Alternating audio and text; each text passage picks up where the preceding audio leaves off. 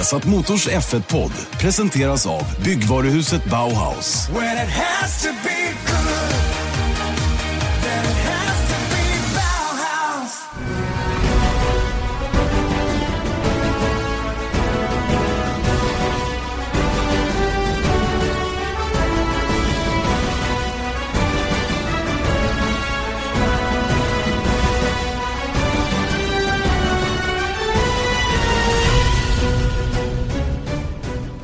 Ja, mycket välkomna då till en ny Formel 1-podd. Formel 1-podden från Viasat Motor med Janne Blomqvist och Erik Stenborg som eh, som vanligt då plockar upp det senaste från Formel 1-världen. Och eh, Erik, eh, för dagen hemma i Stockholm, själv är jag på resande fot. Eh, eh, vad är känslan nu när du har kommit hem från Bahrain? Det var ju ditt första race on site här och allt som har varit runt omkring.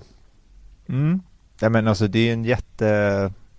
Vilken säsong faktiskt. Jag tycker liksom att det här racet var ju det var riktigt, riktigt bra. Mm. Sett spänningsmässigt. Jag får lov att hålla med. Och vet du vad, jag börjar tycka att man har ju varit lite osäker kring det nya reglementet och bilarna och däcken och alltihopa där vad det skulle bli. Det var väldigt mycket farhågor redan efter första tävlingen. Ja, det blir inga omkörningar ditten och datten. Och jag tycker att det är motbevisat nu. Jag, jag, säger inte att det till 100% är det, för det är fortfarande, det var en väldigt speciell helg i Bahrain med de här temperaturerna mitt på dagarna när träningarna pågår och sen något helt annat på kvällarna. Det är klart att några gick fel. Eh, så är det ju va. Men fortfarande så tycker jag att, ehm, att eh, det här nya reglementet har levererat på den nivå som jag uppfattade att det skulle göra. Hoppades att det skulle göra framförallt. Ja, och den där största farhågan var väl ändå det här med omkörningar. Och mm. det har varit, det var dåligt med det i, i Australien men det var bra i Kina och det var bra i Bahrain och nu är det liksom de här fighterna, jag vet inte liksom vad, det måste vara att det är däcken antar jag som gör att man kan pusha längre men jag tänker bara på den där kombinationen i sektor 1 va, eller på väg in mm. i sektor 2.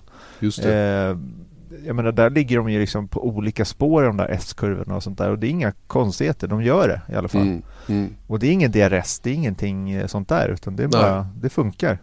Eh, eh, exakt likadant in i kurva 4, inte heller DRS. DRS. DRS går ju fortfarande att använda och är du en har du mycket, tillräckligt mycket snabbare bil än den framför då, då tar du det ganska lätt förbi med hjälp av DRS. Men, men i huvudsak så är ju inte DRS något annat än att kanske komma ikapp framförvarande bil och hitta ett annat ställe att köra förbi. Eller möjligen då att den ser till att du kommer upp i ett omkörningsläge och till slut kan trycka förbi. Till exempel in i kurva 1 som, som här senast. Då. Men, men det är ju det är intressant tycker jag att, att det har slagit så väl ut här i början på året. Och framförallt det här med däcken tror jag alla är överens om. Att nu får de ett, ett, ett däck som går att attackera med. Visst den här helgen hade man problem med överhettning igen men det var främst dagtid. Jag tror på kvällen så funkade det förutom för Mercedes kanske. Och det är lite intressant nu när vi börjar liksom att plocka ner racet lite mm. mer i, i, detalj. Verkligen. Alltså, det, men det är ju där också som att det, det är inget oförstörbart eh, däck liksom. Det är inte, inget eh, eh, däck som du kan köra ett helt race på.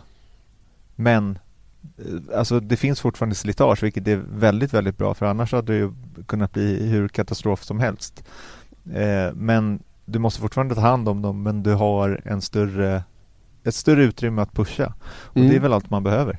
Absolut. Och jag, jag, tycker också det blir tydligt att även om däcket är tåligt så, går det, så, så framkallar eh, så framkallar viss typ av körning och, och eventuella missar med setupen då att kanske får understyrt eller överstyrt vilket gör att du helt enkelt inte kan hålla tillräckligt hög fart och det tror jag är kanske det främsta problemet för Mercedes senast eh, ta Valtteri Bottas då. Nu, nu har det ju framkommit här att de inte lyckades blöda däcken som det heter och att han hade för högt däcktryck när han stack iväg på det mm. första sättet supersoft. Men jag tyckte man såg den där tendensen rakt genom hela racet. Han var inte tillräckligt snabb någon gång egentligen genom loppet Valtteri Bottas jämfört med Lewis Hamilton. Och Ja, det, det, det, jag tror det är lite bekymrande och Hamilton eh, är ju inte heller precis som det var i Australien där så ingen av matcherna kommer ju loss ifrån Ferrari när racet väl börjar. Nej, exakt. Och det är väl det där däckslitaget om man kollar på Australien då. Då var ju varför Hamilton förlorade racet då var ju för att han gick in för tidigt kan man kalla det. Mm. Mm. På grund av att han var orolig över slitaget.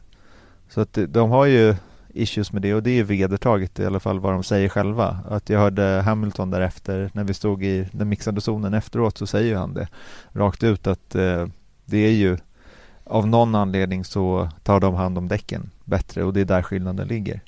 Och mm. apropå mm. reglementet då, med tanke på att nu har vi Vettel i ledning med all rätt. Ferrari, jag skulle säga att de har övertaget nu med Vettel. Eh, och utan det reglementet så hade det ju inte sett ut så, skulle jag tippa. Nej, nej, tror inte jag heller.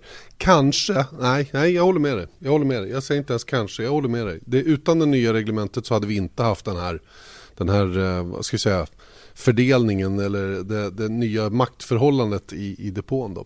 Men nu när vi pratar Mercedes och, och, Ferrari, jag skrev lite grann i bloggen när jag kom hem när jag hade fått fundera lite grann att, att eh, det är ganska tydligt ett och tvåa nu i båda de här teamen och eh, Mercedes har ju sluppit använda teamorder tidigare för att de har varit så överlägsna. De har liksom kunnat vara generösa mot publiken och låta Rosberg och Hamilton racea mot varandra för de är egentligen de enda som har raceat på riktigt mot varandra. De andra har liksom bara varit statister. nu är det inte riktigt så länge och Ferrari drar ju sig inte för att använda teamorder om det skulle komma till ett sånt läge. Och eh, sett till hur de här två senaste racen har avlöpt så så eh, var det ju så att eh, kanske Kimi Räikkönen kostade Vettel en chans på segern i Kina då för att man inte använde sig av teamorder tillräckligt tidigt då. och eh, nu senast var det ju också så att Hamilton hamnade bakom Bottas och, och Bottas blev tillsagd att släppa förbi Lewis Hamilton för att de skulle ha någon chans att hänga på Vettel där framme. Så det börjar liksom att bli att, att, att saker och ting kommer i ett annat läge helt enkelt och just för att det är så stor skillnad mellan förarna. Och det här är någonting du och jag Erik har pratat om tidigare att vi ser det rakt igenom hela griden att det är väldiga skillnader mellan förarna att få till körningen i samma bil, alltså i likadan bil. Det tycker jag är lite konstigt ärligt talat. Jag har inte riktigt fått kläm på vad det beror på. Nej, men det måste ju vara, för det är inte enkom, alltså i Ferrari och Mercedes så är det ju Hamilton starkast i, i, eh, i Mercedes och Vettel är klart starkast i, i Ferrari generellt mm. sett. Men sen så har man ju då Haas tittar, till exempel. Ja, Haas. Där går pendlar lite fram och tillbaka. Renault, där är det ju fullständigt slakt just nu mellan Hylkenberg och Palmer. Vi hade ju ett jättekonstigt styrkeförhållande mellan Wärland och Eriksson i Sauber. Och så här har det sett ut. Och det kan lika gärna tror jag pendla åt andra hållet vid vissa tävlingar. Va? Men det är uppenbart så är det precis på marginalen. Jag, jag ställde faktiskt frågan till Kevin Magnusson vad det beror på att just deras bil är så inkonsekvent så att säga då att, att det verkar som den ena föraren funkar för den ena helgen och sen den andra den andra helgen men han vill inte riktigt gå med på det va men jag menar Grosjean startade åtta nu senast och han själv startade sist visst det kanske var någon mm. gul flagg som stökade till det lite grann men han var inte på samma pace så det är uppenbart Nej. stora skillnader liksom i det avseendet och eh, sett till det där med eh, teamorder för det första då jag kan ju verkligen förstå att det där sker. För att nu var det ju Bottas hade ju problem konkreta problem i, i Bahrain så då är det inte så konstigt att han får släppa, släppa on. Men jag undrar liksom lite vad, vad det gör för en förares huvud. För jag tycker nästan att Alltså Bottas såg nästan chockad ut alltså på podiet eh, i liksom vetskapen att han fick släppa om. Mm. Förstår du vad jag menar? Ja, ja, men jag fattar precis. Och det är klart att det där är desillusionerande och detroniserande att, att åka på en sån order och att känna att du kanske inte har, eh, har den farten som krävs. Och, eh, det kanske, inte vet jag, det är ju en stor uppgift att gå från, från Williams upp i Mercedes och att alla räknar med att man ska leverera. Att dessutom komma från ett kval där han kvalar ut kvalkungen Lewis Hamilton med, med några mm. tusendelar och liksom på något sätt befäster att nu är han verkligen på plats. Och sen när vi kommer till race så, så, så funkar det inte. Och jag tycker att det var ganska stor skillnad dessutom.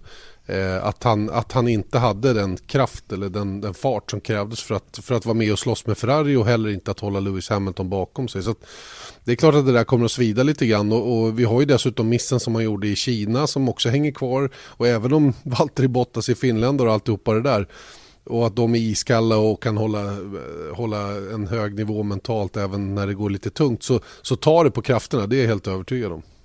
Ja, och det, men det måste göra det. Men å andra sidan så måste man ju se det som att apropå det där i Kina, att han då tog pool här. Mm. Det var ju hyperstarkt, mm. det måste man ju ändå säga. Och man såg ju hur glad han var efteråt, att det var verkligen en, en stor grej. Men just att han sen då, att det går fel på något sätt måste, jag undrar verkligen hur, hur de där två finländarna känner. För det, jag menar, ärligt talat, Kim Räikkönen, han har inte imponerat på någon i år. Eh, faktiskt och jag undrar faktiskt lite hur han känns inte som en den där Iceman längre. Nej, han, eh, det, det, är ju så här att det finns, ju en, det finns ju en förklaring till varför det inte funkar för honom. Det är ju att bilen inte är så som han vill ha den. Eh, och, och, det tror jag alla ska, kommer att hävda nu när man, om man nu eh, inom citat kritiserar Kimi Räikkönen lite grann för att farten inte finns så har vi återkommande hört att han säger att han får för mycket understyrt och han vill inte ha understyrd bil. Han, under mm. inga omständigheter har han understyrd bil och det är det som gör att han tappar tiondelar. Och, och det, är väl, det ligger ju också i förarens intresse att, att uh, köra runt problem och det klarar ju vissa bättre än andra och så vidare. Va? Och det är väl helt uppenbart att, att Ferrari-bilen just nu eh, Eh, är mer till Sebastian Vettels tycke och smak än vad den är för Kimi Räikkönens del så att säga. Va? Men, eh, men jag är nog inne på samma som dig att, att Kimi har tycker jag de senaste åren haft svårt att, att köra på en sån nivå att man verkligen tycker att han är en utmanare på riktigt allvar. Och, och sen, sen, om det är för att han har tappat edgen själv eller om det är för att de här bilarna inte passar hans sätt att köra, inte vet jag. Vad, vad är ägget eller hönan? Vem ska anpassa sig? Och vad är, det mm. som, vad är det som plockar ut en bra förare gentemot en mindre bra förare i det avseendet så att säga? Va? Mm. Ja, det är ju superduper svårt att, mm. att, svara på men jag tror att jag tror in, ingen av de där hade velat vara nummer två så att säga Nej, så här tidigt. Efter tre år, eller efter, efter tre race bara på säsongen så känns det som att det har utkristalliserats ganska, ganska väl liksom. och, mm. och det känns ju inte så, så bra om man håller på dem. Verkligen inte och jag tror lite grann den här polen som vi pratar om som, som Bottas tog nu kan eventuellt vara i kraft av att det var som det var i Bahrain. Det var otroligt svårt att veta hur bilarna skulle vara på kvällen jämfört med hur de var på dagen. Och vi hörde honom säga det att de hade ju fokuserat på att hitta rätt bil till kvällen och lite svalare temperaturen och så vidare. Det, det är en konstig helg den i Bahrain, det är, bara, det är bara att inse det. Och jag tror inte nödvändigtvis att det kommer att se ut så här framöver utan eh, jag tror att Hamilton kommer att ha övertaget på Bottas även i kval framöver. Sen får, vi se om, om, om Valtteri kan upprepa den här prestationen någon eller några gånger till och bevisa motsatsen. Men så, så uppfattar jag inte och så känns det inte i alla fall. Nej, men samtidigt så tror jag att Bottas kommer vinna någonting i år. Tror ja, jag ganska säkert. Det tror jag också. Det är jag helt övertygad om. Eh, det ska man göra i Mercedes-bilen Erik. Ja, absolut. Oavsett vem man är på griden så ska man vinna med den där bilen vid något tillfälle. Eh, alltså något annat är tycker jag ett lite grann av ett misslyckande. Eh, det är klart att man har världens bästa teamkamrat och sitter i likadant material och det är inte lätt att slå det. Men han kommer inte att ha det hundraprocentiga flytet varje race. Och då gäller det att slå till och ta det där så att säga. Så att, eh, ja, exakt. Mm. Ja, men samtidigt då om man tittar på Vettel då. Sju poängsledning i VM och den här alltså, det här inledningen som han har gjort är det bästa en Ferrari-förare har gjort sen den Schumacher gjorde eh, sen 2004 med oh, Michael Schumacher. Är det så länge sedan? Mm. De har aldrig inlett en säsong starkare än så här sedan 2004 och då inkluderas ju det även 2007-2008 när eh, Räikkönen vann VM och eh, Massa var väldigt nära. Just det. Så att det, det är en bra och stark inledning alltså. Oh. Och en otrolig skillnad uppseende mellan i år och fjol om man tittar på, på Sebastian Vettel. Mm. Alltså han ser ut som ett eh, litet, eh, vad heter det, cumulusmoln ja. i till skillnad från ett åskmoln förra året. Ja, verkligen. Och han pratar ju i all evighet när han kommer till presskonferens och sådana Han är ju, ja, det, är en, det är en ny människa verkligen. Va? Och jag tror att han känner att i år har han verktygen. Det är det som är ja. så fränt på något sätt. Va? Det, ja, det ska bli kul att följa fortsättningen på det här och Merca behöver utmaningen helt klart. Jag missunnar inte Hamilton eller Bottas heller för den delen framgångar på något sätt, tvärtom. Va? Men, men för oss som tittar så är det roligt om det blir en bra kamp i alla fall och det uppfattar jag att det är just nu. Ja, exakt och det är det allting handlar om. Det handlar inte om att vi vill inte att Mercedes vinner utan vi vill bara kanske att de inte vinner lika mycket. Exakt. I form, så att det blir lite fight mellan två, två team. Mm. Men vet du var Hamilton förlorade racet rent statistiskt. Nej. I depån. Jaha. Och det är inte så konstigt att säga eftersom man fick fem sekunders eh, straff där när han körde långsamt in i, i eh, depån för att inte hamna i kö med Bottas. Men eh, tittade på statistik som säger att Hamilton spenderade 61 sekunder i depån i Bahrain under racet. Mm. Vettel 49. Och då kan man räkna bort fem då för, för bestraffningen. Men då var det sju sekunder kvar mm. i ren tapp. För de hade ju problem i, vid ett påstopp. Och utan de där sju sekunders tappen sju, ja, mm. det tappet. Då är det fyra tiondelar kvar. Fyra tiondelar kvar, före Vettel. Mm. Och jag menar, sen så ska han ta sig om och allting sånt där, men han kanske inte ens hade hamnat bakom där med tanke på att det var lite krångligt där runt Safety Cars och allting. Mm. Så det är ganska, det är jämnt alltså. Det är och, otroligt jämnt. Alltså det där är ju, det är, det är otroligt spännande statistik. Och, och, just, och jäklar nu tappar jag alltihopa. Vänta Erik. Nej, det här händer. Så, här händer det grejer. Jag tappar luren i backen här. Kan jag säga att du är i Los Angeles också? Ja, Lite jetlaggad? En aning mm. skulle jag vilja säga. Klockan är väl tidigt på morgonen här, 20 över 7 faktiskt. Ja. Say hello to a new era of mental health care. Cerebral is here to help you achieve your mental wellness goals with professional therapy and medication management support. 100% online.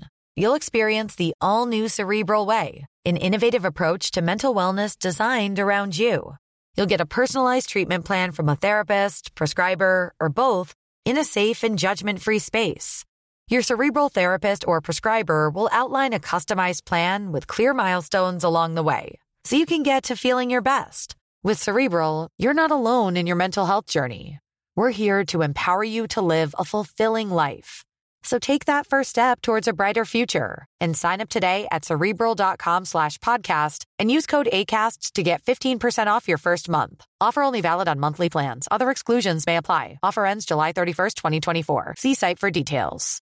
The number one selling product of its kind with over 20 years of research and innovation. Botox Cosmetic, out of botulinum toxin A, is a prescription medicine used to temporarily make moderate to severe frown lines, crow's feet, and forehead lines look better in adults. Effects of Botox Cosmetic may spread hours to weeks after injection, causing serious symptoms. Alert your doctor right away as difficulty swallowing, speaking, breathing, eye problems, or muscle weakness may be a sign of a life threatening condition. Patients with these conditions before injection are at highest risk. Don't receive Botox Cosmetic if you have a skin infection. Side effects may include allergic reactions, injection site pain, headache, eyebrow and eyelid drooping, and eyelid swelling. Allergic reactions can include rash, welts, asthma symptoms, and dizziness. Tell your doctor about medical history, muscle or nerve conditions including ALS or Lou Gehrig's disease, myasthenia gravis, or Lambert-Eaton syndrome and medications, including botulinum toxins, as these may increase the risk of serious side effects. For full safety information, visit BotoxCosmetic.com or call 877-351-0300. See for yourself at BotoxCosmetic.com.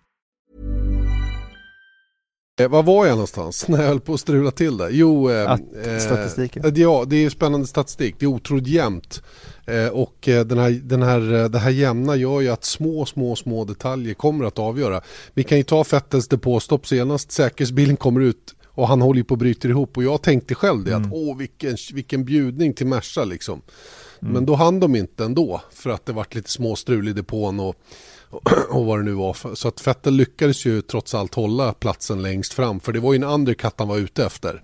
Och den mm. undercutten den kunde de ju kosta på sig eftersom de har bättre däckekonomi då som det verkar än vad Mercedes har.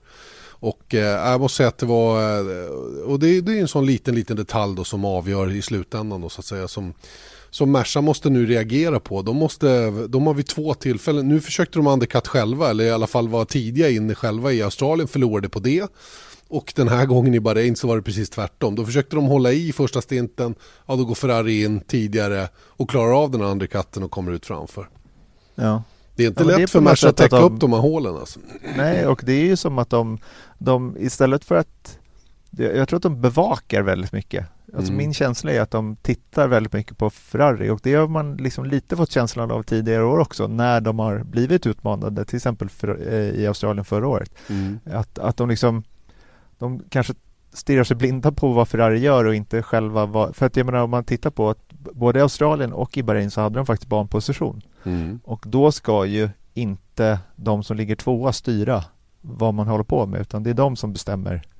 Och sen ska Ferrari då reagera, reagera men mm. det har blivit tvärtom trots att de har legat före på banan. Mm. Och jag tror att det här hänger ihop med att de inte har pacen riktigt i race. De, de har inte pacen att backa upp. Normalt sett om du tänker efter Erik hur det såg ut förra året så tog Hamilton starten. Då byggde han en lucka på 3, 4, 5 sekunder. Mm. Det gjorde han direkt. och, och man tyckte så här, Ferrarin hängde på hyfsat, eller vilken bil det nu var närmast bakom. Men sen fanns det ändå lite marginal precis innan det påstopp. Så att de räknade ju, och vi hör ju på radion ofta hur de pratar om att de är i fönstret för det och det och de har kontroll på den och den föraren och så vidare. Idag har de inte det.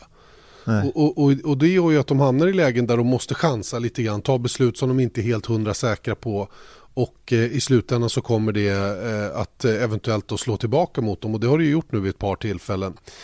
Och, och, och, det leder oss in lite grann på det här med Sauber för Sauber har fått mycket kritik för, för strategin och vilken strategi de väljer. De, har ju mm. inte ens, de är ju inte ens i närheten när det gäller bilkapacitet och sådana grejer och, och vi hemma tycker att de ska vara mer aggressiva och göra ditten och datten och, och försöka. Men om du tänker efter de tar samma beslut med den bilen oavsett vem som sitter på strategpositionen. Så man undrar om det är fel strateg, fel strategi eller bara för dålig kapacitet. Och det, jag leder mig att tro att det är det sista som gör att de tvingas till de beslut de tar.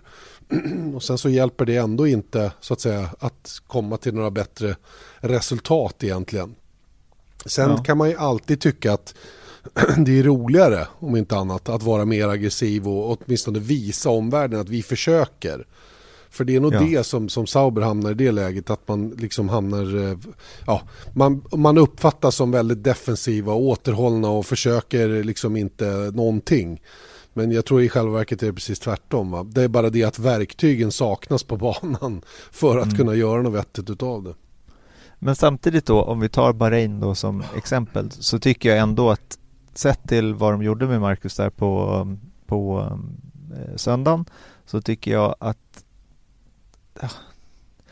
jag vet att den där Ruth Buscombe, hon som är strateg i Sauber, sa att med vår bil så är det är barnposition allt. Det är att mm. försöka eh, ligga så bra som möjligt och hoppas på att, att man lyckas hålla det. Mm och vid ett tag var Eriksson åtta eller någonting sånt där och men, men liksom, han rasar ju direkt och det, det vet man ju när alla går runt med supersoft och han sitter på gamla soft. Mm. Jag menar, det, det, det men är liksom ingen Men idé. vänd på det då Erik, vänd på det då Erik. Ja, vi tar in Eriksson då, lägger på ett nytt sätt supersoft eller vad det nu var.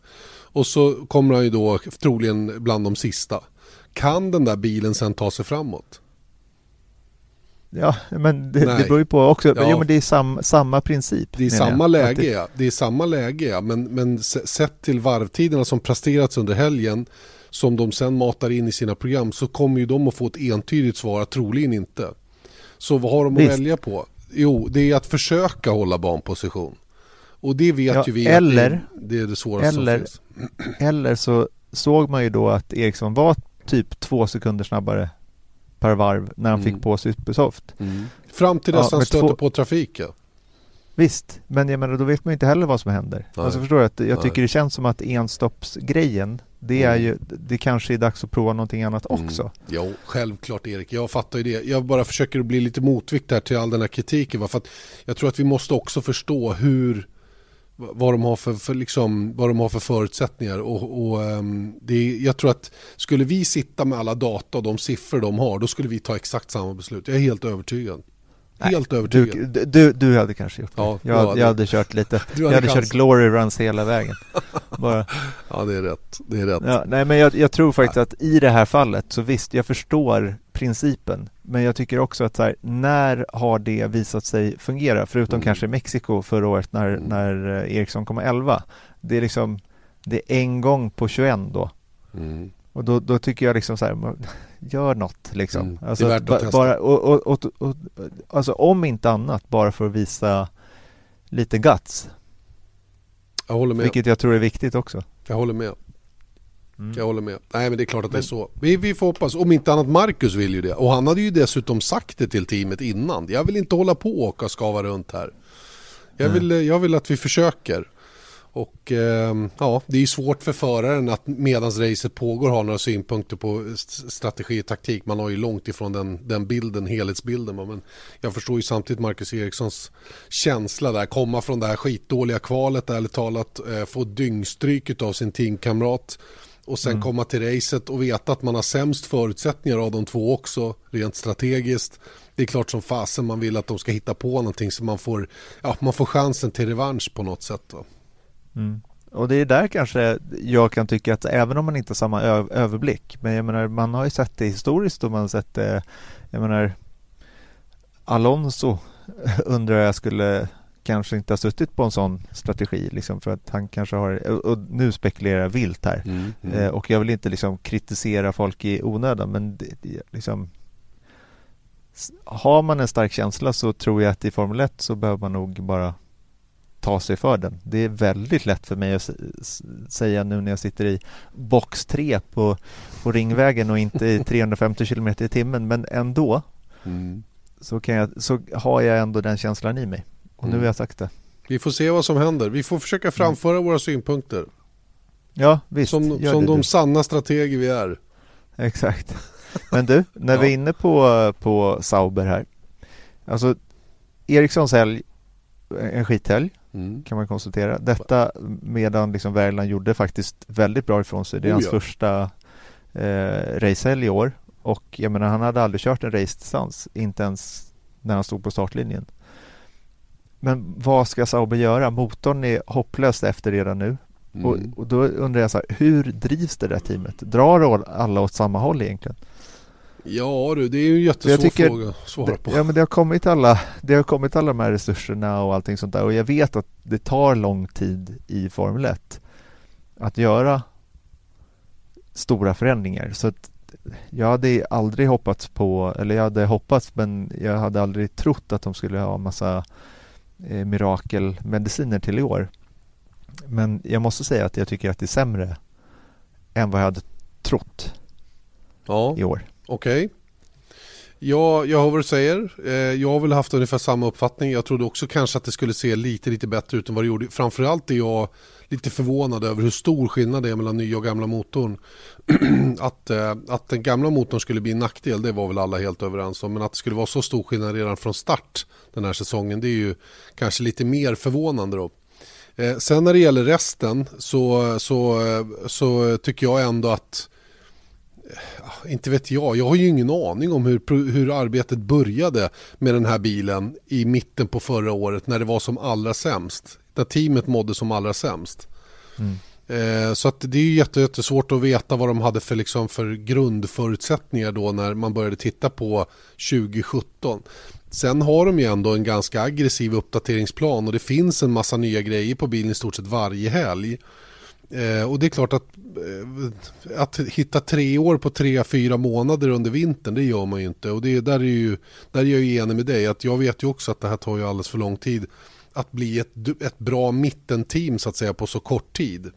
Men, men eh, nog är de lite svagare, eh, ärligt talat, än vad, än vad förväntningarna var på dem inför i alla fall. Och så som man hörde, att, eh, även från teamet själva, då, att det skulle kunna tänkas bli. Och jag satt ju med han Jörg Sander i Barcelona under testerna där och blev oerhört fick ett oerhört förtroende för hans sätt att arbeta och hur han såg och tittade på hur det skulle kunna bli här under säsongen. Och, Ah, låt oss vänta och se. Det är ju tre väldigt, väldigt tuffa race de här i början.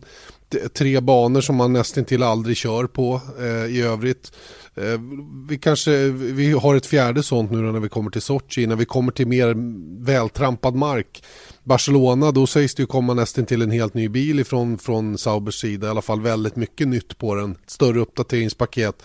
Och det, det har vi väl lärt oss att uppdateringspaket är inte så mycket att, och tro och hoppas på för mycket. Det ska fungera på banan också. Även om man säger att man har det så betyder inte det framgångar automatiskt så att säga. Men det är ju... Ehm, det är bara att konstatera att de, eh, de är inte närmare i alla fall nu än de var i slutet på förra året.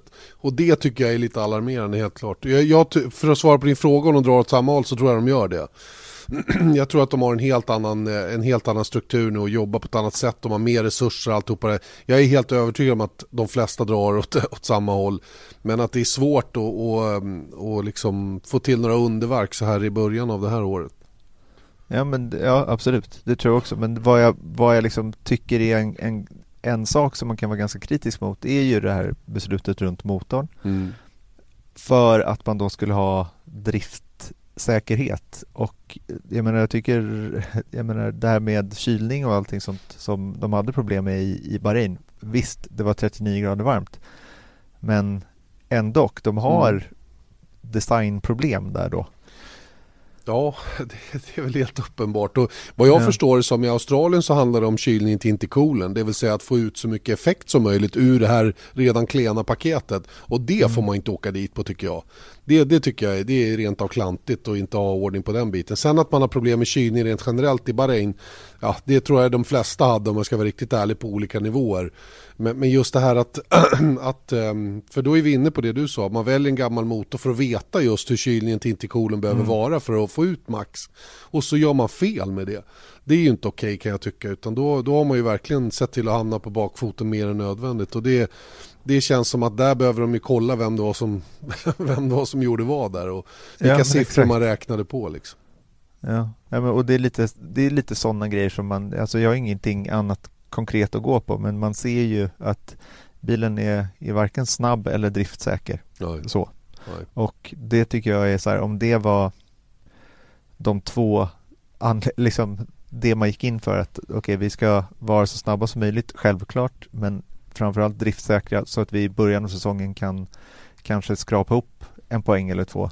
Visst. Ja, det, det är för risigt. Ja, jag tycker det faktiskt. Vi framför det också. Vi lägger det till vårt dokument. Gör det. De har väl någon så här förslagslåda, har de inte ja, det? Ja, ja, Det borde de ha. Nej, jag går in och slår kan... även i bordet.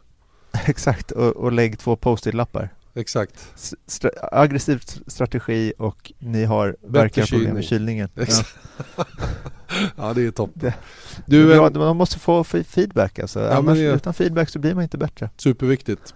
Eh, innan vi släpper Bahrains Grand Prix. Eh, Force India, dubbla poäng igen, startar långt bak. Det är ju helt otroligt vad de har förmågan. Mm. Där har du ju team som har förmågan att maximera materialet och dessutom fick lite ordning på setupen när de väl kom till race då jämfört med kval eller vad de nu hittade med däcktryck eller vad det kan vara. Det, de gör det otroligt skickligt i alla fall. Första poängen för Renault Eh, också bra gjort och eh, Williams visar återigen att de är bäst, bäst bland de, eller bakom, rest, eller bakom de bästa. Mm. Eh, otroligt duktiga och det är ju framförallt då genom, genom Felipe Massa. Lance hans inledning på säsongen den är ju mer eller mindre katastrof och eh, nu var ju inte han skyldig den här gången, verkligen inte och jag fattar inte jag fattar faktiskt inte hur Carlos Sainz resonerade. Han försökte väl att snacka bort att han hade gjort en miss såklart. Eh, och det är väl lika bra att ha anfall som bästa försvar när man hamnar i ett sånt läge. Men det var väl klart att han rammade Lance Stroll, ingen tvekan. Det var ju lite som, som vad heter han, Maldonado och, Gutierrez där något år i samma kurva. Ja, exakt. Mm. Fast Gutierrez välte då. Just det, han hamnade på taket. Mm. Men, jag... men, där, men jag måste ändå säga då, för då pratade jag med han som är, är reporter för amerikansk tv. Mm. Som innan, ja, det här var ju på fredag morgon eller någonting och då går, tjatar han på om att Science är Guds gåva till mm. Formel 1, vilket mm. jag tror, han är ju superduktig. Det är, är ing, inte tu tal om saken. Men man kan också se att även stjärnor kan ha jobbiga helger, för mm. där och jag tror att han var frustrerad bara mm. efter, han hade jättemycket problem med rent tekniskt och eh, även med körningen under hela helgen och sen så gör han någonting sånt här. Mm. Och det gör ju han blev bestraffad, tre platsers nedflyttning i Ryssland. Mm. Jag menar, det, det hänger med det, över. Ja, nej, det, ja. Du, det var en disaster, det är ingen, det är ingen tvekan. Och jag tror precis som dig att han, han, han hade svårt att hålla huvudet kallt där och då... Say hello to a new era of mental health care. Cerebral is here to help you achieve your mental wellness goals with professional therapy and medication management support. 100% online. You'll experience the all new Cerebral Way, an innovative approach to mental wellness designed around you. You'll get a personalized treatment plan from a therapist, prescriber, or both in a safe and judgment free space. Your cerebral therapist or prescriber will outline a customized plan with clear milestones along the way so you can get to feeling your best. With Cerebral, you're not alone in your mental health journey. We're here to empower you to live a fulfilling life. So take that first step towards a brighter future and sign up today at cerebral.com slash podcast and use code ACasts to get 15% off your first month. Offer only valid on monthly plans. Other exclusions may apply. Offer ends July 31st, 2024. See site for details. Då blev det bara pannkaka av alltihopa liksom. Ja, verkligen. Och sen så har jag funderat på en annan sak. Apropå Bahrains Grand Prix. Ja. Jag såg på, vi har ju en så specialplattform där vi får lite extra bilder så att säga från FOM Mm. som heter Formula One Content Cache där vi ser lite saker och då, där hade de bland, bland annat lagt ut då bilder på när Ericsson bryter Mm. eh, och då filmar de bakåt där och så ser man att det kommer rök och allting sånt där. Så det var ett tydligt eh, DNF. Det var någonting som gick sönder, alltså hans eh, växellåda. När man kollar på Alonsos samma Mm. så det låter ingen skillnad. Det finns inga indikationer på hans display att någonting är fel. Utan han kör ju på och sen så liksom håller han sig undan trafik och sånt där men på rakerna så gasar han upp på sexan och, och kör i 250 i alla fall. Mm. Mm. Och sen så kör han bara in och parkerar. Så vad vill du ha han har ju sagt då? Ja, men han har ju sagt att, att om, om han finner sig utanför topp 10 utan chans att ta poäng, då kommer han att bryta. Ja. Det kanske var det jag gjorde då. Ja, det tror jag. Mm. Mm. Det var det jag ville säga på Ja. ett fint sätt. Nej, jag, ja, jag vet inte. Jag är, inte. jag är inte så jätteförtjust i att anklaga förare för sådana grejer. För det där tycker jag är oschysst. Det är rent Ja, man har ju sagt det. Ja, jo, Så jo, du behöver inte anklaga någon. Nej, nej, och det är säkert, det var kanske så. Och det är, på ett sätt så finns det väl ingen poäng för honom att ligga och skava runt heller då när bilen är så pass långsam som den är. Men låt säga att det bryter några bilar och det blir någon ströpoäng för teamet. Ja, det kanske inte betyder något för, eller för, eh, för Fernando Alonso. Varför skulle det göra det egentligen? Att, Men det är ändå ja, en konstig grej. Alltså, Ja, det är, du? kon, det är det konstigt. det, säga. då är det ju, och med all den andra aggressiva mentaliteten han har så blir ju det, en, det blir väldigt motsägelsefullt om det nu skulle vara på det här viset. Då. Mm, Mm. verkligen. Hörru du, sen har man ju kört lite tester nu i veckan då och eh, det verkar som, eh, vi pratar ju Mercedes då, att de har slitit lite däck och sådär, eller i alla fall svårt att få ut max av däcken. Så verkar det som, de har i alla fall kommit med lite positiva kommentarer efter de här testerna, att de börjar komma lite till rätta med det här. Och det är ju en annan sak som är lite intressant, det var en av de förarna som har varit flitigast med att testa däck inför säsongen. Han heter Sebastian Vettel. Yes. Och eh, Lewis Hamilton mig vetligen var inte speciellt sugen på att göra något sånt arbete. Jag tror han gjorde någonting va? men inte speciellt mycket i alla fall. Och det kan, kan, det, vad tror du, kan det vara sånt vi ser resultatet av här i början också på säsongen så att säga? Eller är det bara tillfälligheter och att en förare är mer ambitiös än den andra att det egentligen inte har någon mer betydelse än mentalt?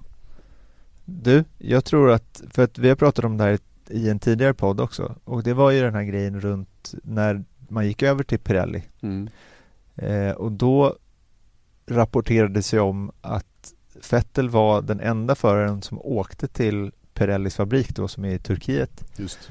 och han spenderade, jag tror att det var två dagar där Mm. bara för att lära sig om konstruktionen och allt möjligt.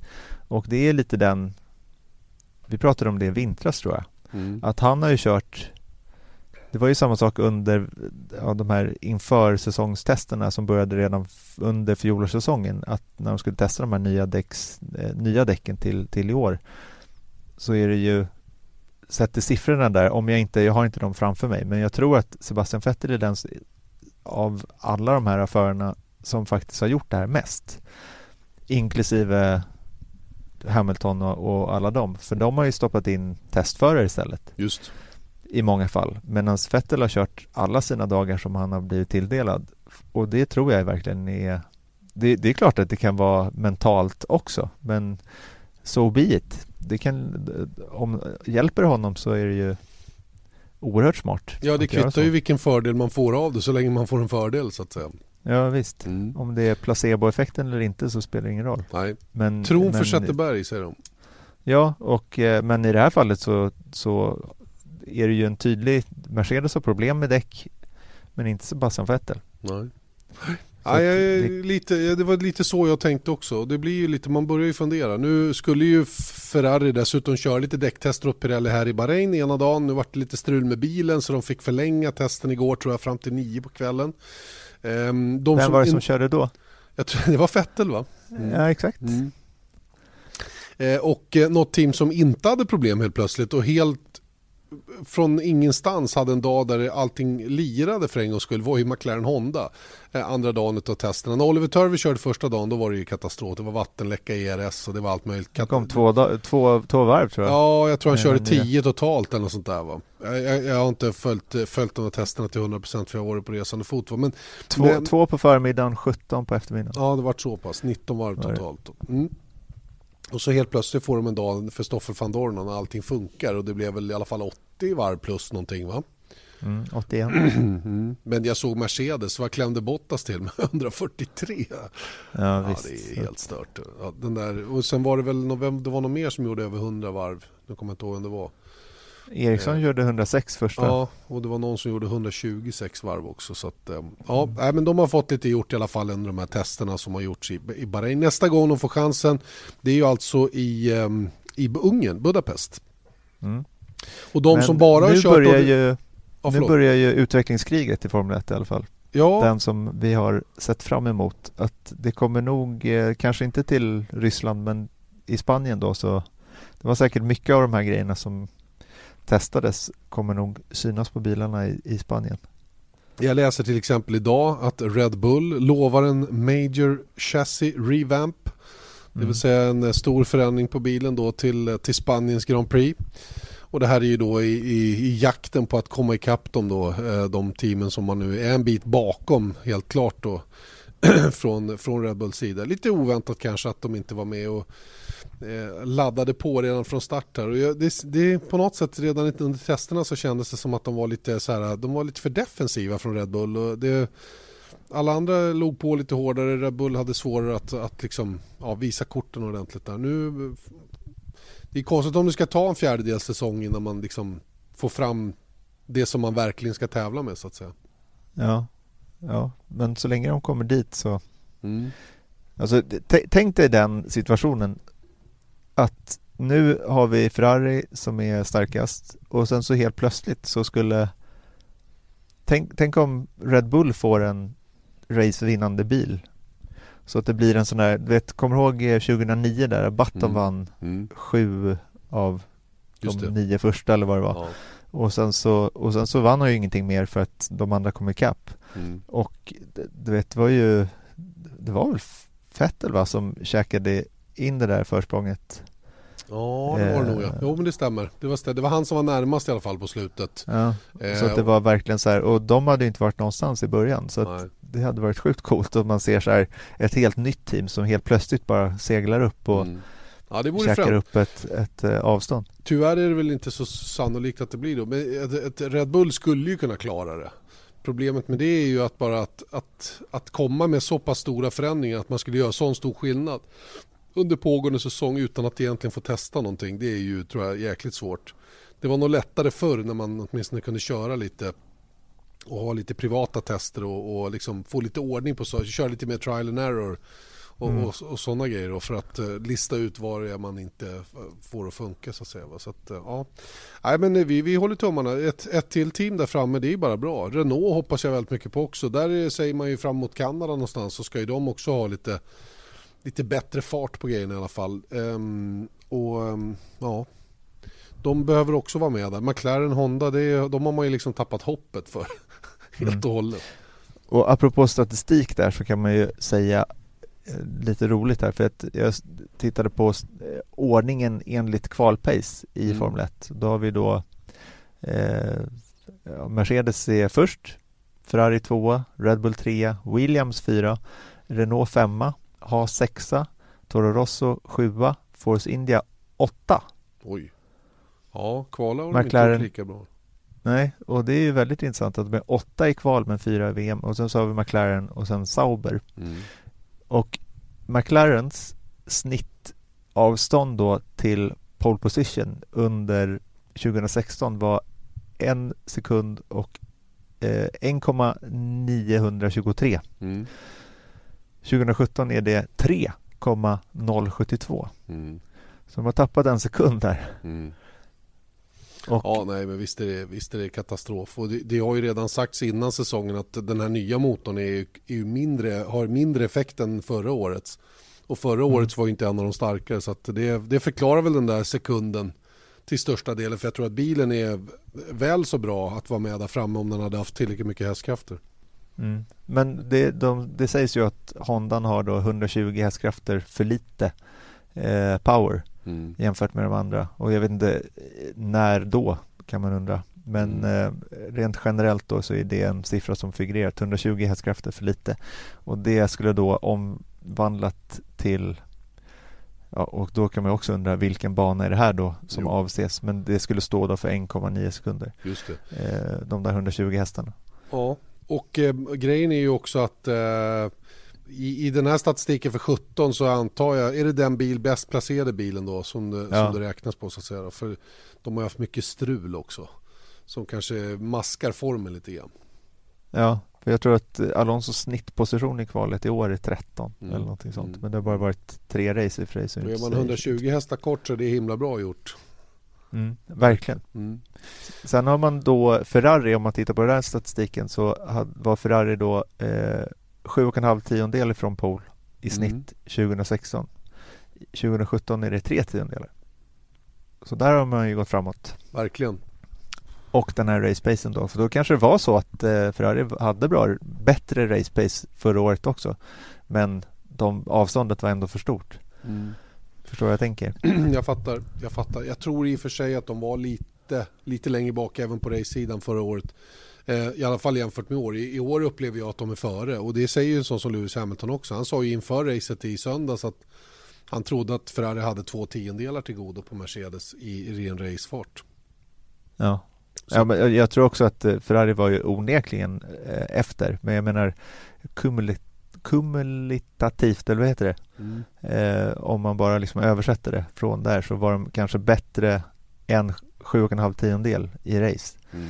Eh, i, i race pace då, men att, att eh, nu har de även kommit närmare kval. Exakt. Vilket gör hela skillnaden. Så är det. Du, eh, Bernie Ecclestone fick vi ju eh, faktiskt, för jag fick för en gångs skull eh, möjligheten att vara lite nära den här lille farbrorn.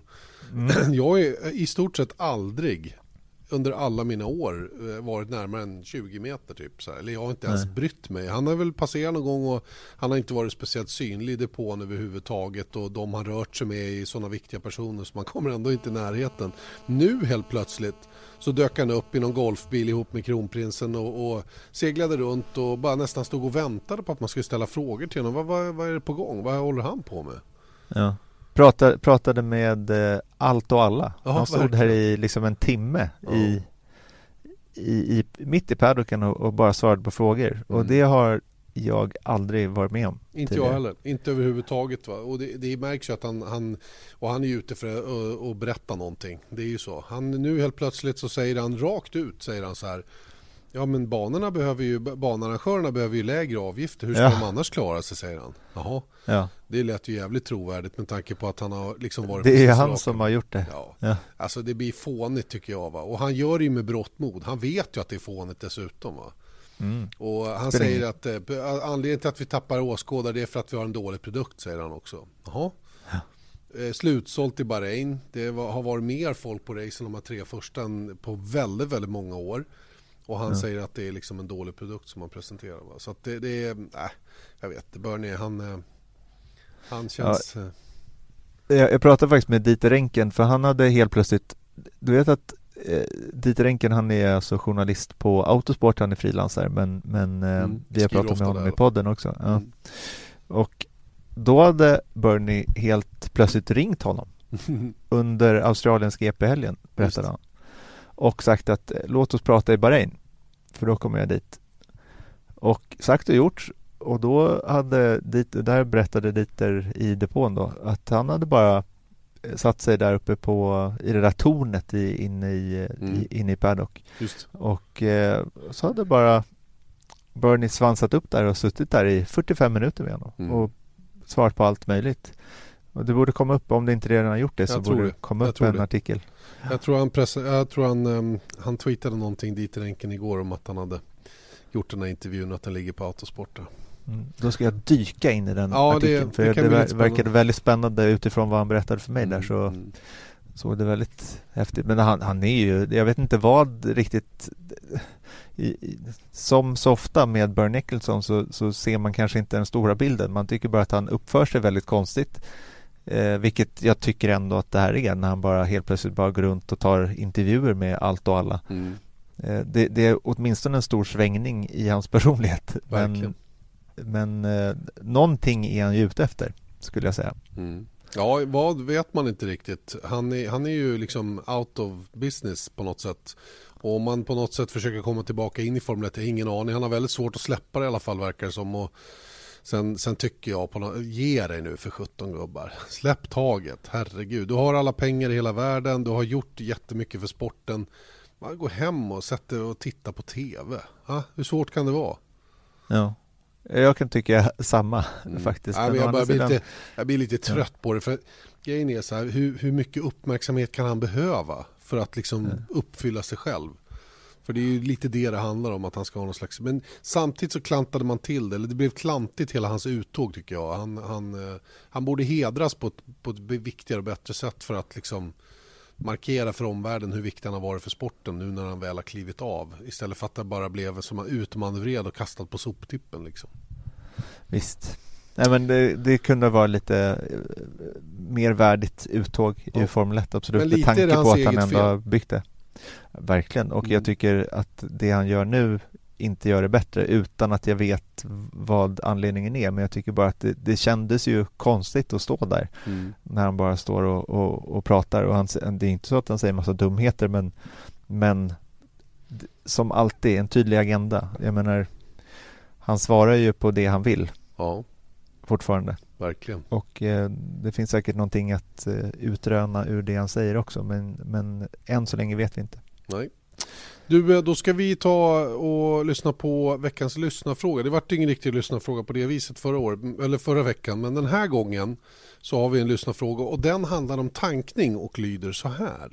Hej Jan och Erik, Jonas Arman här. Min fråga handlar om tankning. Hur ser ni på det om det skulle komma tillbaka och är det någonting man diskuterar att det är ett alternativ att komma tillbaka? Eh, I mitt tycke så skulle det ge fler alternativ eh, strategimässigt under loppen så som i Kina där vädret också spelade in. Tack för en superbra podd. Um... Ja, det var Jonas det med eh, lyssna frågan som handlar om tankning. Om tankningen är på väg tillbaka, det är ju första delen av hans fråga. Och eh, det, på det är väl svaret nej, va? Eller hur? Mm, ja, det skulle man säga. Det kom ju den här fanservin förra året, tror jag att det var, att mm. eh, det visade sig att många fans ville att det skulle komma tillbaka. Mm. Men det har det inte gjort än i alla fall. Nej, och det diskuteras inte ens om tankning ska komma tillbaka. Och det, jag tror att eh, det, det, är en onödig, det är både en onödig risk och kostnad att ta för sporten. Speciellt som man hela tiden drar åt andra hållet, att göra av med så lite bränsle som möjligt. Och det är klart att jag förstår hur Jonas menar att det här skulle kunna vara en adderande del till strategispelet. Men om vi ska vara ärliga när det gäller tankning tidigare så, så var ju det oftast, då, då, gjorde man ingenting på banan för man visste att man, det man behövde göra det kunde man göra när man spelade med strategin så, att säga. Va? Så att det, blev, det blev nästan lite pacificerande snarare än att det blev aggressivt. Eh, kan jag mm. tycka då, när, som, som jag upplevde tankning, för jag har ju varit med när de tankade senast och, och liksom hela den biten. Va? Um, jag, jag, um, nej, jag, vet, jag är inte speciellt förtjust i tankning och det, visst, det skulle ge bättre varvtider rent generellt att ha, ja. att ha mindre bensin i bilarna och det skulle gå ännu lite fortare. Men det är ingenting vi upplever vid, vid tv-rutan i alla fall. Så att, eh, och idag är vi ju inte i det läget att man åker och sparar bensin längre utan det, nu är det helt andra parametrar som, som spelar roll. Så att, äh, jag, jag tror inte att tankning är på väg tillbaka och jag tror inte att det skulle tillföra någonting för racingen heller. Ska, och det är min uppfattning. Jag vet inte vad du säger. Nej, men jag ser det här på på, på två sätt. Att dels så hörde jag någon siffra att det skulle kosta mellan 3 och 5, miljon, eh, 3 och 5 miljoner euro va? Mm. Att, att införa tankning alltså i den årsbudgeten eh, för varje team då för tankningsanordningarna och att utveckla det här och att eh, frakta det och allt vad det är. Eh, vilket är inte det vi behöver i, i F1 idag nej, med tanke på nej, med Eh, team som har det, har det jobbigt eh, finansiellt. Men sen så också den där grejen att det jag tror man ska komma ihåg i allt det här att det var det här lift and coast grejen. Det, jag tror att det är det som är ett spöke fortfarande mm. i Formel 1. Att man åkte runt och sparade på bränsle och det var ju någonting som vi visade det i ett reportage också runt strategi när vi pratade med Alan Permain i Renault mm. förra året och han pratade ju om att det är ju jätteviktigt med vikt i, i eh, en Formel 1-bil, självklart. Men med sett till då hur, hur eh, lite bensin de här uh, motorerna drar så är det inte en fråga om längre alls att man åker runt och sparar på bensin. Det är Nej. inte en faktor längre. Nej. Så det är däremot så att det man gör är att man tankar så lite man eh, någonsin behöver för att eh, och vissa tillfällen under racet kanske man, man eh, kör lite eh, med en annan blandning helt Mm. enkelt. Ja, men det kan ju För att på spara hur... på bensin. För att om du kan starta racet med 10 liter mindre bensin då tjänar du mer tid än på Att åka fullt hela att, tiden. att åka fullt ja. Mm. Och så var det i alla fall förra året Mm. med, med tanke på däcken då. Så För att däcken, ja, och däcken var ju det som, som hindrade förare att åka fullt. Det var inte bensinen alls. Nej. Och det, jag skulle gissa att samma sak kan appliceras i år för att har du eh, lite bensin i så kan du köra fortare men däcken sliter ju mer då Mm. ju fortare du kör. Ja, men å andra sidan ju lättare bil du har desto mindre energidäcken. Så att det, är, det är ju en ett evigt Absolut. räknande bara fram och tillbaka. Jag vet, men det är det jag tror att i slutändan så, så tror jag inte att bensinen är en faktor för racen så att säga. För det är, bara, det är bara ett extra moment i depåstoppet. Förstår Mm. du vad jag- Mm. vad jag är ute efter? Ja, ja. Att det är liksom visst att alla, jag menar, Fast det, det jag tror Jonas är ute efter lite grann här, det var ju det här som man var med om förut. Att eh, ja, när vi stod på griden hade man ingen aning om startmängd bensin. Och, och när man pratade depåstopp med förarna så var det, alla var hemlighetsfulla och så var det så här, "Ah, men de här de, de startar med 50 kilo, de här startar med 80 kilo, den där kör med fulltank eh, och så vidare. Va? Och, det, och hela det där, det, det där blev ju ett väldigt o, ett, ett, ett, eh, intressant moment. För att när man satte sig och tittade på racet och det, det drog iväg bilar och det var väldigt stora skillnader så visste man inte vad det skulle bli i slutändan. Men Nej. egentligen så, så var det ju bara fram till första depåstoppet som det var hemligt så att säga. Va? Sen så om, om man gjorde fler, för man kunde ju räkna hur mycket soppa de tog ombord mm, på antal sekunder de stod still och tankade och så vidare. Och jag tyckte att det hade kunnat vara kul idag igen om de hade offentliggjort bränslemängden i bilarna för oss som tittade och därmed även ja, för konkurrenterna. start. Liksom. Ja. Och det skulle de ju aldrig göra. Så att det, Nej. det är liksom, för mig bakbinder den snarare än att det ger en, en ytterligare dimension så att säga. Va? Men det är klart, jag, jag förstår vad Jonas menar och det var, en, det var på många sätt eh, lite spännande på den tiden. Va? Men det gav inte mer action på banan i alla fall. Det, det tror jag inte. Nej, jag tror inte det heller. Och sen ska man ju undra då att så här, det här är bara en, en spekulationsgrej också, men sk- skulle det vara så att en, en förare startar med mindre bränsle än en annan, sett till då att då är man ju knuten till vad man har i bensin Mm. i bilen så att Mm. säga. Äh, Är det på väg att ta slut då måste du gå in. Så du kan liksom inte ändra din Nej, och vad tror du händer? strategi då. Du, Erik, vad tror du händer om, om ingenjören kommer på det att om du kan åka tre varv, fyra varv till så säger han till föraren vad då? Ja, Lift and Lift coast. and coast. Exakt. Så att, jag menar, hur man än ser på det där så kommer man alltid hamna i de här diskussionerna och jag tror att i med stoppa för att köra ett helt race och sen hantera det därefter. Och låt eh, däck och speed på däcken bestämma hur många gånger man behöver in i depån. Jag, jag tror att det ändå det är, det är en bra formula som man har just nu och den, den tror jag man ska stå fast vid. Och något annat för att svara på frågan tydligt då har vi inte hört talas om. Det pratas inte om att tankning ska komma tillbaka eller någonting. nej. Och jag tror att det främsta anledningen till det är ekonomin. Ja, så är det. Så är det. Du, eh, två korta puckar också innan vi rundar av den här podden efter Bahrains Grand Prix. Ehm, det hände ju en väldigt, väldigt otäck olycka på Donington i helgen som var på i F4-loppet där vi hade Linus Lundqvist och Hampus Eriksson eh, som var med och tävlade. En kille som heter Billy Monger kom i en av de här svepande svängarna och eh, körde rakt in i en stillastående bil och kraschade svårt. Eh, hamnade på sjukhus, båda förarna flögs till sjukhus för övrigt. Den här Billy Monger råkade sämst ut. Han tvingades amputera nedre delen av båda benen. Jag läste idag att de har väckt honom ur den här, eh, den här tillfälliga koman då, som hade lagt honom i eh, för att han skulle få läka någorlunda direkt efter operationen. Så att han, han numera är vaken i alla fall och, och förhoppningsvis repar sig så pass men han har ju blivit av med båda underbenen och eh, det startades en insamling, en sån här crowdfunding eh, för att familjen då skulle få support och motorsportvärlden har verkligen gått samman nu och drog in en ohygglig massa pengar. Ja, de hade ett mål då på 260 000 pund då för att Mm. täcka eh, läkarkostnader och rehabilitering och eh, allt vad det är. Eh, det målet möttes på bara några timmar. Jag såg att eh, jag tror att eh, Button och Massa hade donerat 15 000 pund var eller vad det var om, om det räckte. Fantastiskt, fantastiskt. Eh, och nu när jag tittar på den här då, eh, det är torsdag eftermiddag och nu är, nu är alltså insamlingen uppe i 531 000 Oj, pund. gisses. Det är dubbla pengarna alltså.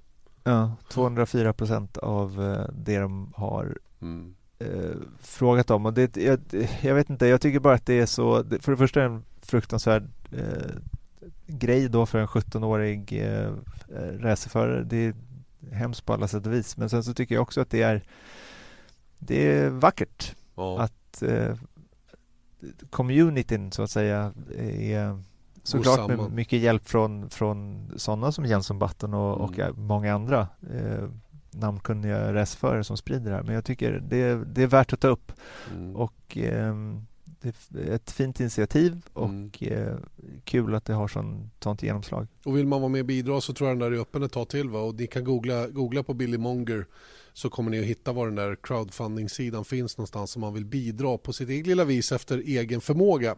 Och apropå skadade förare Erik, eh, det är ju inte svårt, eh, det, det går ju att komma tillbaka från sådana allvarliga krascher. Eh, det är väl eh, en klen tröst för Billy Monger just nu då, men titta på Alex Zanardi till exempel som, som lever sitt liv så normalt som han kan då, efter sin svåra krasch i Indycar där han blev av med båda benen fast betydligt högre upp. Och eh, han har ju både tävlat och är paralympisk guldmedaljör flera gånger om och verkligen visat att inte, hans liv blev inte sämre av den här olyckan så att säga. Nej, han har faktiskt, eh, jag såg någon intervju med honom och jag även läst hans bok och då, eh, det var ju såklart några, några år efter när man kanske har, om man nu kan vänja sig vid, vid en sån här grej så har han sagt att, att det har givit honom jättemycket i rent själsligt Mm. att eh, omprioriteringar av livet och, och så vidare. Ehm, och jag menar, jag menar han, han var på väldigt hög nivå. Han körde Formel 1 och vann eh, kart och, och allt Mm. möjligt. Men sen så har han faktiskt fortsatt tävla och just den här grejen med Paralympics då. Just Att han har eh, lyckats bra där. Vad, vad är han? Han är 40 Ja, han är väl där någonstans, strax under Ja. 50 va? Ja, och eh, han dominerar fortfarande den där sporten. Mm. Så att, Ja. jag menar, jag hoppas att eh, sådana grejer kan eh, inspirera, lite. Verkligen. Och du Robert Kubica då, en annan skadad förare tillbaka i formelbil igen. Var och testade på eh, Francacorta i Italien och körde en, en GP3-bil. Jag vet inte riktigt vad han pysslade med. Jag försökte ta reda på om det var någon test bara han gjorde rent allmänt eller om det var något han försökte hjälpa teamet med eller vad det är. Eh, Han, han skulle ju kört LMP, LMP1-bil tillsammans med L- Bike här men hoppade Ja. av det där va? LMP2 tror jag att han, Var det de LMP2? kör. Okej. Ja. Jag trodde de körde LMP1. Okej. Men i vilket fall som helst så skulle han ju tävla då i, i World Endurance Championship då, tillsammans med Bike Colles men eh, hoppade av det där. Eh, och jag vet inte om han har någon annan tanke med. Han börjar ju också bli lite till åren så någon Formel 1-karriär är väl inte aktuell men åka långlopp borde han väl klara tycker jag och, och tycka är kul.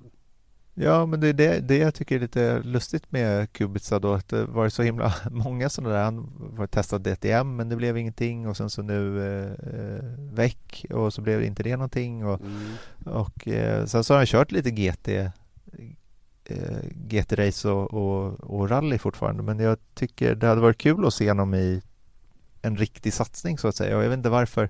Det kanske är så att han är fortfarande så competitive eller vad man ska säga så att eh, han, eh, han hoppar inte på vad som helst men ändå så så eh, det, det hade varit med, med tanke på den förare han var i Formel 1 så hade det varit sjukt intressant att se Ja, visst. vad han kunde göra. Verkligen. Du, för övrigt så kör Bike Colles LMP1.